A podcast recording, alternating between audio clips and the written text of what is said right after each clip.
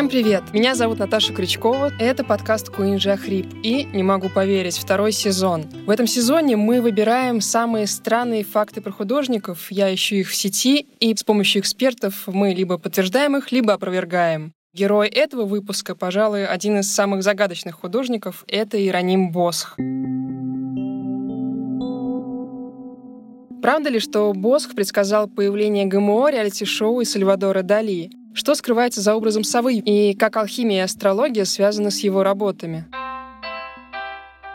Развенчивать мифы нам поможет сегодня Валерия Косякова, кандидат культурологии, преподаватель РГГУ и автор книг о Средневековье и Босхе.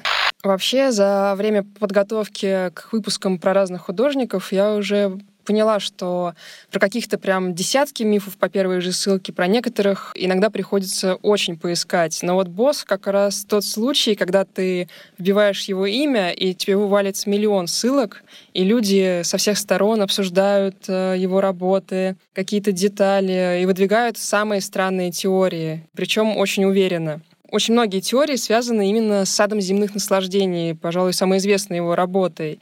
Например, э, некоторые говорят, что вот э, те гигантские ягоды клубничные, которые мы видим на картине, на самом деле предсказания ГМО. Есть там еще обнаженные люди за стеклом, и якобы вот это предвестие того, что потом, спустя сотни лет у нас появится реалити-шоу. В этой работе находят все то, что происходит у нас сейчас. И интересно вообще, откуда про Босха берется столько абсурдных мифов? Почему вообще о Иерониме Босхе столько мифов, столько легенд и столько вообще потока фантазии у современного зрителя? Потому что о Иерониме Босхе у нас очень мало источников. Он не писал дневники, нету исторических свидетельств, нету описания Босха, оставленного его друзьями, учениками, современниками. Мы знаем о Босхе только по очень сухим документам, что-то вроде чеков, оставленных в архиве города, где он жил. И действительно, фамилия Босха совершенно не Босха, а Ванакин, потому что он, так же как и его отец, его дедушка, его прадед, происходил из города Аахен, который сейчас находится в Западной Германии. И вот фамилия того художника, который сегодня мы называем Иероним Босх, она происходила из вот этого Аахена. Но потом она переехала в 15 веке в нидерландский город Хертоген Бос, Хертоген Бош, сокращенно Ден Бош, Ден Босх. И когда Босх уже станет таким взрослым художником, он возьмет себе фамилию по вот этому названию города, чтобы его узнавали, чтобы его отделили от его отца, от его других э, родственников, потому что они все занимались художественными искусствами, вообще в семье Иеронима рисовали все, много поколений подряд, писали картины, и реставрацией занимались и так далее. Он э, берет вот эту латинизированную имя своего патрома э, святого Иеронима, то есть я не просто какой-то там Иерун, я связан со своим вот этим патроном, святым Иеронимом. Мы не знаем точно, когда он родился. Вот искусствоведы договорились, что это будет середина 15 века, 1400 год, мы точно знаем, когда он умер. 1516 год. Потому что по нему отслужили за упокойную мессу, и осталась записка о том, что отслужили за упокойную мессу. И документы, которые у нас есть о Босхе, это что-то вроде гроссбухов, где написано, что вот он э, женился на Алейт Вандермейервен, у них есть э, такая-то уплата налогов, и они заплатили столько-то налогов. Они платили большие налоги, из чего, например, мы делаем вывод, что они были обеспечены, Дальше мы знаем самые важные документы. Это то, что он становится членом братства Богоматери. И он, видимо, там э, выполнял функцию и художника, и функцию оформителя. Проблема в том, что у нас сохранились документы о том, какие он получал заказы, но не сохранились эти работы. И дальше можно воображать себе все, что, конечно же, угодно. И э, живой журнал, ЖЖ, интернет, э, твиттер – это пространство пространство, где басханутые люди часто хотят обрести заговоры или увидеть в Босхе такого трансцендентного шамана. Нас окружают медиа, ГМО, и мы вот со своим этим всем опытом и бэкграундом смотрим на Босха. Но Конечно, каждый зритель, он волен выбирать свое. Мне интересно докопаться до тех символов и знаков, до того языка, на котором он мыслил и почему он это делал. Люди интерпретируют сад земных наслаждений очень по-разному. Есть какие-то десятки, если не сотни версий. Например, э, кошка с мышкой, а мышка — это душа которую утащили, то же самое про жемчужины говорят, которые рассыпаны в грязи, что это тоже вот души потерянные и падшие. Музыкальные инструменты — это тоже не очень хорошо, как э, некоторые считают, и поэтому они вот в этой адской части изображены. Люди, которые веселятся, у них вот эти гигантские фрукты, что-то еще, и кажется, как будто они наслаждаются жизнью, но, судя по всему, Босх явно не это закладывал. И у этих гигантских ягод э, есть же тоже простое и нормальное объяснение. И это вовсе не предсказание ГМО. Босху в саду, вот в этой центральной панели, очень важно показать идею деформации человеческой. И он показывает эти гигантские фрукты для того, чтобы показать идею вот этой ненормальности того мира, действительно, в котором оказался человек после состояния грехопадения. И все эти фрукты, вишни там и клубнички, у него ассоциируются с идеей вкушения и запретных э, плодов, и вкушения тела, как вкушение как познание телесного опыта и сексуального опыта. Именно за это потом все эти персонажи отправляются в ад. И стекло, там действительно это стеклянный шар, в котором сидят любовники. Этот стеклянный шар тоже должен показать образ такой уязвимости, похоти и телесных вожделений поколений. С другой стороны, Босх очень много обращается к пословицам и поговоркам поздненидерландским, устной речи, к фольклору. И мы эту устную речь не знаем. То есть, например, скорее всего, вот в этой сцене со стеклом еще была закодирована какая-то просто пословица, которую сегодня мы даже не можем реконструировать до конца. И вот там, где мы сталкиваемся с этим ускользанием, это включает в нас фантазию, и мы начинаем придумывать свое.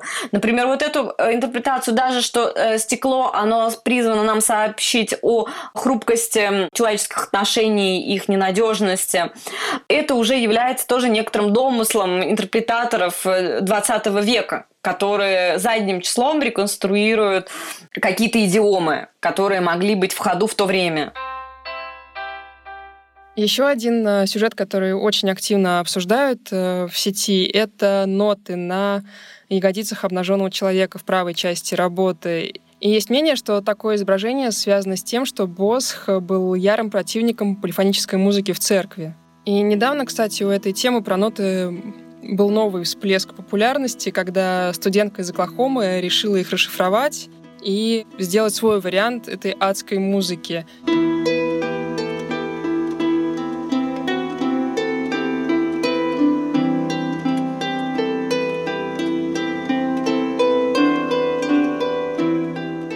потом кто-то уже начал придумывать стихи к этой музыке, и кто-то делал ремиксы. Интересно, что на это сказал бы сам Босх. Как Босх относился к полифонической музыке, мы не знаем, потому что он нам про это не написал ничего письменно. Мы можем только судить по его картинам, но у него есть очень положительные образы музыки. Если вы посмотрите его сцены «Немногочисленные рая», то там у нас будут музицирующие ангелы на арфах, и, видимо, они там будут что-то петь. Полифоническая музыка действительно активно развивалась в 15-16 веке. Есть даже школа фламандской именно полифонической музыки, и как раз из Браманта, где жил Босх. Проблема не в этом. Босх очень сильно и последовательно вообще в каждой своей работе критикует церковь и служителей церкви.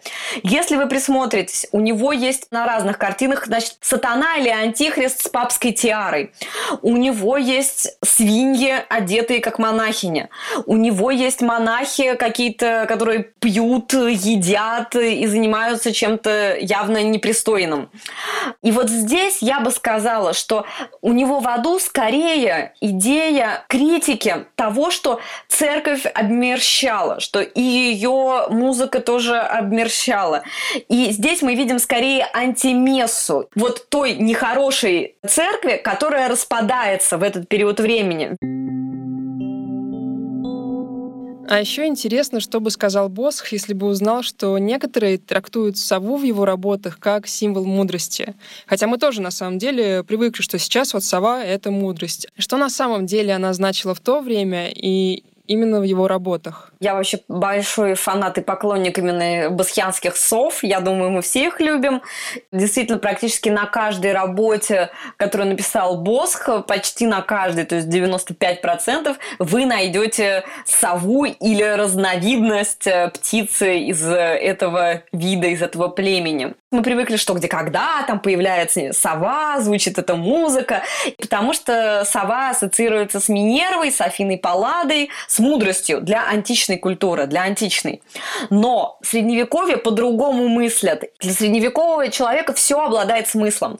И этот смысл формируется часто из функций этого существа. Вот, например, сова. Это же птица ноктюрническая, птица, которая живет ночью, и под покровом ночи она начинает охотиться э, на живых существ, на каких-нибудь мышей, на кого-нибудь еще. И кто у нас еще под покровом ночи охотится на безобидных существ? Дьявол, сатана. Поэтому, значит, сова – это образ присутствия сатаны. Более того, почему сова, значит, живет ночью и ночью всем этим нехорошим занимается? Потому что сова боится дневного света. А что такое свет? Свет – это есть Бог. Следовательно, сова боится света. Сова боится Бога как сатана, как антихрист и как еретик еретики. Потому что кто боялся, собственно, света Христа? Те, кто его не приняли. И Босх, я бы сказала, что он, конечно, э, нетерпим к иудеям, он нетерпим к мусульманам. У него символы и иудаизма, и мусульманства присутствуют всегда в негативном контексте как признаки еретичества, лжеучения или даже антихриста. Поэтому, например, совы часто в Средневековье писались такими антропоморфными, с большими глазами, с горбатым носом. Центральная панель сад земных наслаждений, там такая большая, красивая, пушистая сова, и ее ласкает мужчина. И тут мы, конечно, должны читать, что это типа мужчина, заигрывающий с сатаною или с чем-то негативным. На возе сена мы можем увидеть ловушку для ласточек. Ласточки это, наоборот, очень хороший символ. Она ассоциировалась э, там, с весной, с благовещением, с душою. И там у Босха изображает вот такую сову, которая с приманкой на ножке, которая охотится на этих ласточек. То есть это дьявол, который охотится на душ человеческие. Так, мы уже разобрались э, с ГМО, с совой, э, с реалити-шоу, а есть еще вот версия такая в сети, что в некоторых деталях сада земных наслаждений предсказан Сальвадор Дали. Якобы вот здесь такая «С», похожая на латинскую «С», зашифрована. Тут мы видим знакомые знаковые усы, как были у сюрреалиста. Понятно, что Босх предположить не мог, что появится потом какой-то сюрреалист Сальвадор Дали, но вот что сам Дали думал об этом, он же наверняка слышал подобное и видел работу. У Дали прям есть картина, которая называется «Великий мастурбатор». И в этой картине он изображает э, себя, свой этот узнаваемый профиль, и это просто увеличенная часть действительно этого маленького фрагмента из рая сада земных наслаждений. Дали, конечно же, видел в Испании много Босха, потому что Босх уплыл туда, в Испанию, из Габсбургов, которые его туда перевозили. И сюрреалисты, например, они во многом повлияли на такую славу Босха в 20 веке. Сюрреалисты увидели в Босхе именно своего дедушку, своего пророка, своего предтечи, что типа он сюрреалист средневековья. И давайте поэтому все ему поклоняться. И, например, на выставке, которая была в конце 30-х годов в Нью-Йорке, была очень большая выставка сюрреалистов. Там и Фрида выставлялась, и Миро, и Дали.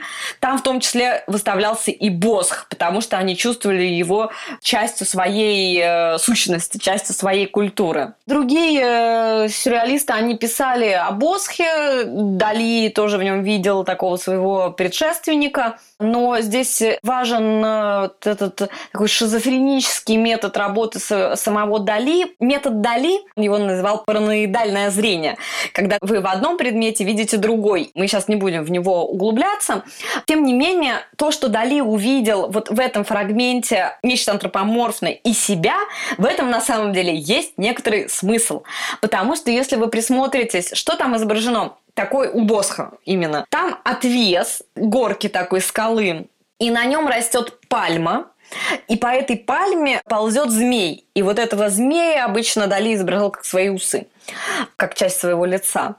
И у Босха это, скорее всего, намек на древо познания добра и зла, который иногда как пальма изображался в это время. И вот эта земля, она там действительно похожа на профиль человека. И, скорее всего, не просто так. Очень часто под э, древом добра и зла изображали череп Адама. И, например, у нас на крестах очень часто мы видим под крестом изображение черепа. Это как раз, собственно, изображение того самого Адама. И здесь у Босха, скорее всего, есть этот образ, что как бы вот под этой пальмой мы этим деревом добра и зла изображен Адам. Но я вам сейчас пытаюсь так сказать, укороченно рассказать сложную концепцию, которая у Босха в этом триптихе. Этот же триптих, он очень большой, он очень сложный, и там каждая деталь имеет свое символическое значение. А какое значение тогда имеют музыкальные инструменты в картинах Босха и в «Саду земных наслаждений» конкретно?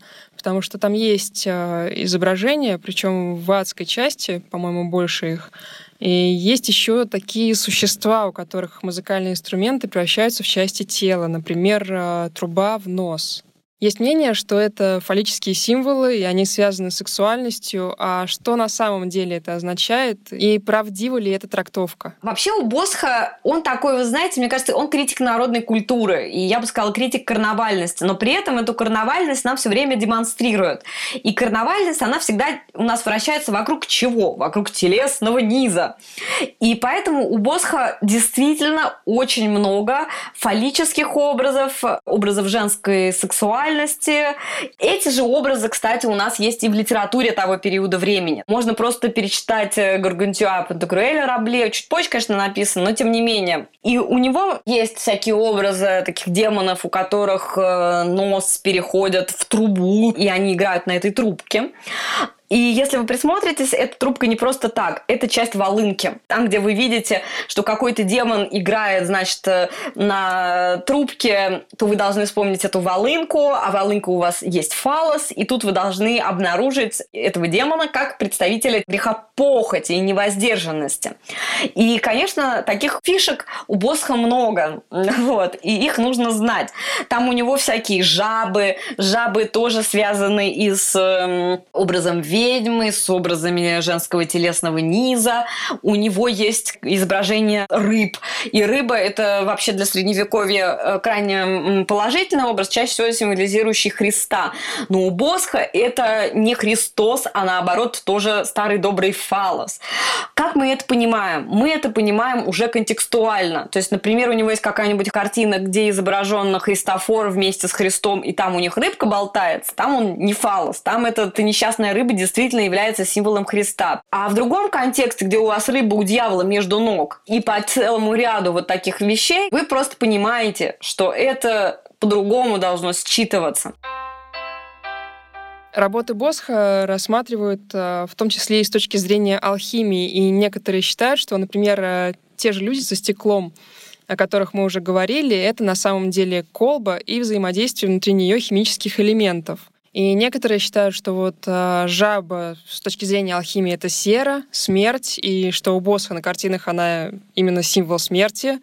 Кто-то видит э, в его работах вообще астрологию и говорит, вот кувшин у нас знак Водолея, сова — это знак Сатурна, какая-то еще деталь, может быть, даже какая-нибудь клубника — это тоже знак чего-то. И до сих пор исследователи спорят между собой об этих символах. Вот алхимия у Босха и астрология у Босха – это поле скорее поле сражений. Есть, например, любители теории заговора, которые видят только алхимию или только астрологию и только вот э, предсказания, э, выполненные в этом же духе у Босха. Но, например, считывать целиком всю картину как зашифрованное алхимическое или астрологическое послание мы не можем.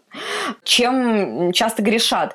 Непрофессионалы, часто фигурирующие в интернете, и увидеть в нем Нострадамуса, увидеть в нем астрологию, увидеть в нем майя, и вот все это на нас вывалить в потоке. Если даже вы зайдете в Википедию, вы можете увидеть такие максимы, что, например, ежевика у Босха значит какие-нибудь опасности и превратности любви и так далее, что лестница действительно это значит похождение куда-нибудь в чрево ада или зада. Вот откуда ты это взял, дорогой мой друг? И исследователи должны вам показывать, каким путем они пришли к этому выводу. Я, например, таким же образом э, интерпретирую в своей книге алхимию. Например, у него больше всего каких-то алхимических э, знаков э, присутствует в триптихе «Искушение святого Антония». Тоже очень известный триптих, где летают на рыбе, где какие-то странные демоны, черти персонажи все эти бестиарные. Вот. И там у него есть образы и атоноры алхимической печи, и всякие колбочки. Но там, скорее всего, он показывает, что это попытка человеком создать вот некоторое это идеальное знание, алхимическое, философский камень и так далее.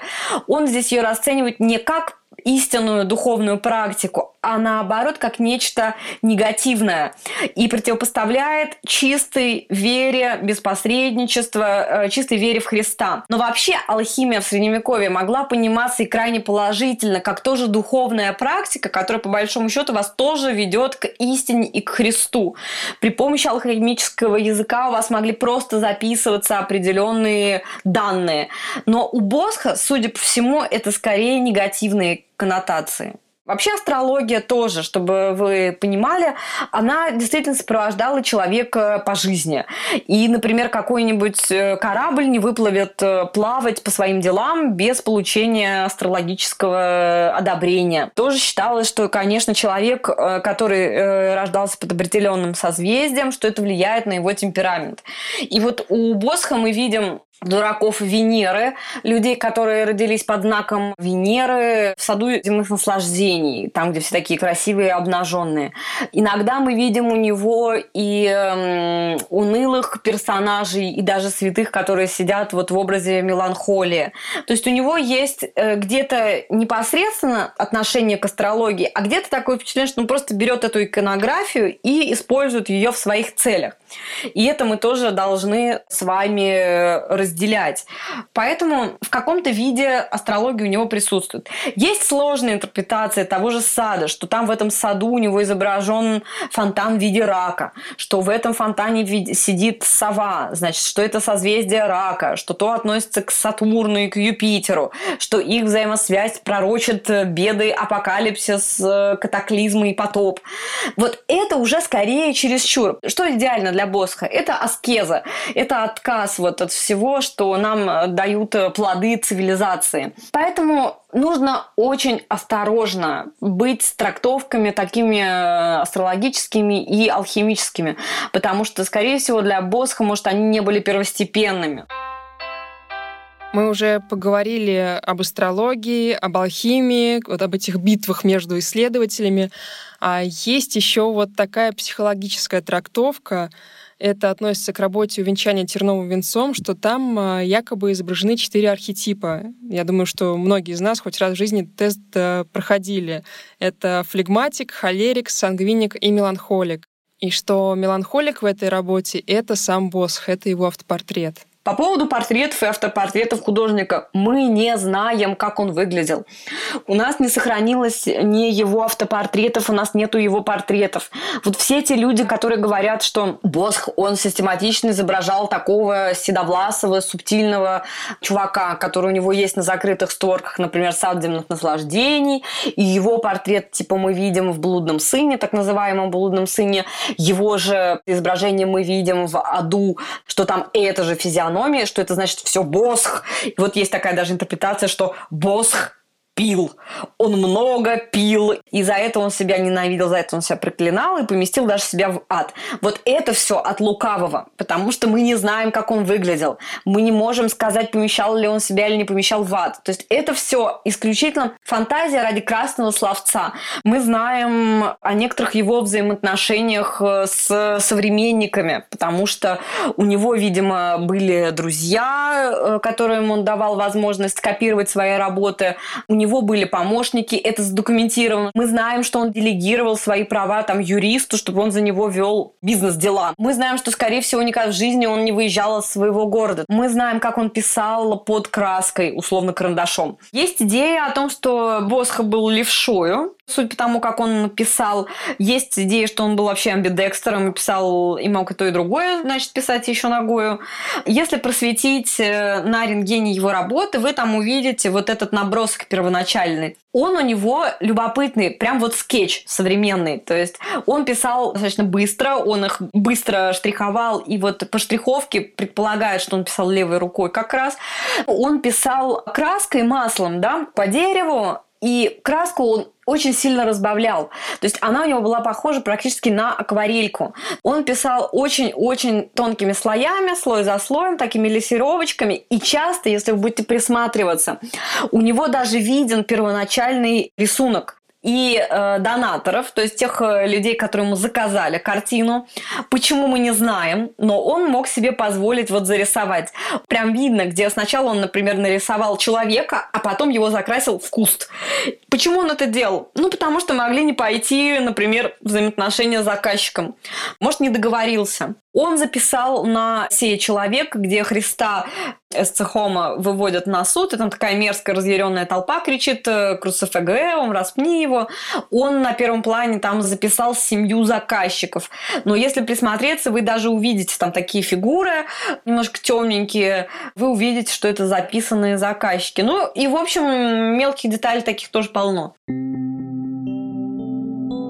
Мы уже затронули очень многие темы, и вот что я чувствую в процессе всего этого, что мы очень мало знаем про Босха, и чем э, дальше, тем больше возникает вопросов, а не каких-то реальных подтвержденных фактов. Есть э, в сети такой миф, что известны последние слова Босха. Якобы он перед смертью сказал «дайте свет». И что потом, спустя много столетий, в 1977 году исследователи раскопали его могилу и обнаружили, что она пуста. Они взяли камень с надгробья и изучили кусочек под микроскопом и обнаружили, что он светится, и внезапно, по непонятным причинам, он нагрелся. Версия очень увлекательная, но что-то мне подсказывает, что все это неправда.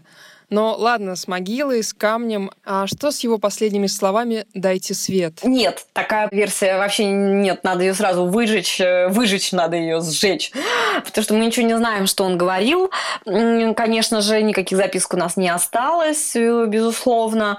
И мы знаем, да, когда он умер, скорее всего, от какой-нибудь э, эпидемии, вероятно, от эпидемии холеры но мы точно не знаем. Мы даже не знаем, где он точно похоронен. То есть мы знаем, что это все рядом, э, во дворике, рядом с церковью святого Иоанна в его родном городе Хертогенбос, но никакого там надгробия, никакой надписи не сохранилось. То есть этого нету. И э, человек, который вам будет говорить, сейчас покажу могилу Босха, не верьте ему. Вот, он с вас может взять 100 евро, что-нибудь вам показать, но вряд ли. Я думаю, что Боско будут смотреть, любить и интерпретировать дальше, потому что он дает нам возможность фантазировать, он дает нам возможность вписывать наши интерпретации туда. Потом, мне кажется, что Босх, он действительно очень много понял о сердцах, душах и поведении человека. И его часто называют художником-мизантропом, художником-человеком-ненавистником, но мне кажется, что он в чем-то очень ясно подмечает вот эту природу человека, которая э, готова и чудить, и куролесить, и к этому карнавалу. У меня есть самый, наверное, любимый сюжет – это провоз сена. Что вообще значит это сено для Иеронима Босха, почему он посвятил ему целый триптих. Если мы с вами посмотрим вот эти красивые натюрморты, картины натюрморта 17 века, нидерландские, там мы увидим увядающие цветы и гниющие фрукты и овощи иногда. Это на самом деле идея вот э, смерти и быстротечности плоти и всего живого. И Босс хотел сказать нам то же самое через образ вот этого сена, который является образом ничто этого всего телесного и мирского, что тает и исчезает. Наверное, если говорить обо всех картинах, то уйдут недели, месяцы или даже годы. Понятно, что у него зашифровано всегда много деталей. Например, э, воронка на голове — это... Ну, мне вот непонятно, что с первого взгляда, что это такое, и поэтому, понятно, куча мифов про это ходит, или какие-то шлемы с живыми растениями. И что сено — это не просто сено, и обо всех этих символах э, у Босха до сих пор спорят исследователи, и мне кажется, никогда не перестанут спорить. И еще спорят они о единственном образе святой в его работах, святой Юлии, и Валерия нам помогла раскрыть загадку этого образа. Любопытный момент, э, который мне был открыт путем огромного чтения большого количества книг о Иерониме Босхе, это его изображение действительно единственный святой в его творчестве, распятый на кресте, так называемый Вильгер Фортис. Очень долго спорили о том, кто вообще там изображается, святая Юлия или кто-нибудь еще. И недавно ученые, когда очистили эту картину, они увидели, что это Вильгер Фортис. Почему? Потому потому что у этой святой, у этой женщины есть борода. И у Босха тоже там изображена легкая бородка и усики. Почему? Потому что это страшно интересный иконографический казус. Вообще в итальянском городе Лука был известен образ распятого Христа, изображенного в длинной-длинной тунике. Потом люди, которые занимались бизнесом и продавали э, разные реликвии в Северной Европе, они стали продавать эти же кресты. Но они не поняли, потому что у них не было этой моды моды носить длинные туники. Мужчины не носили длинные туники. Это носили только женщины. Поэтому в этом итальянском образе распятого Христа они увидели женщину.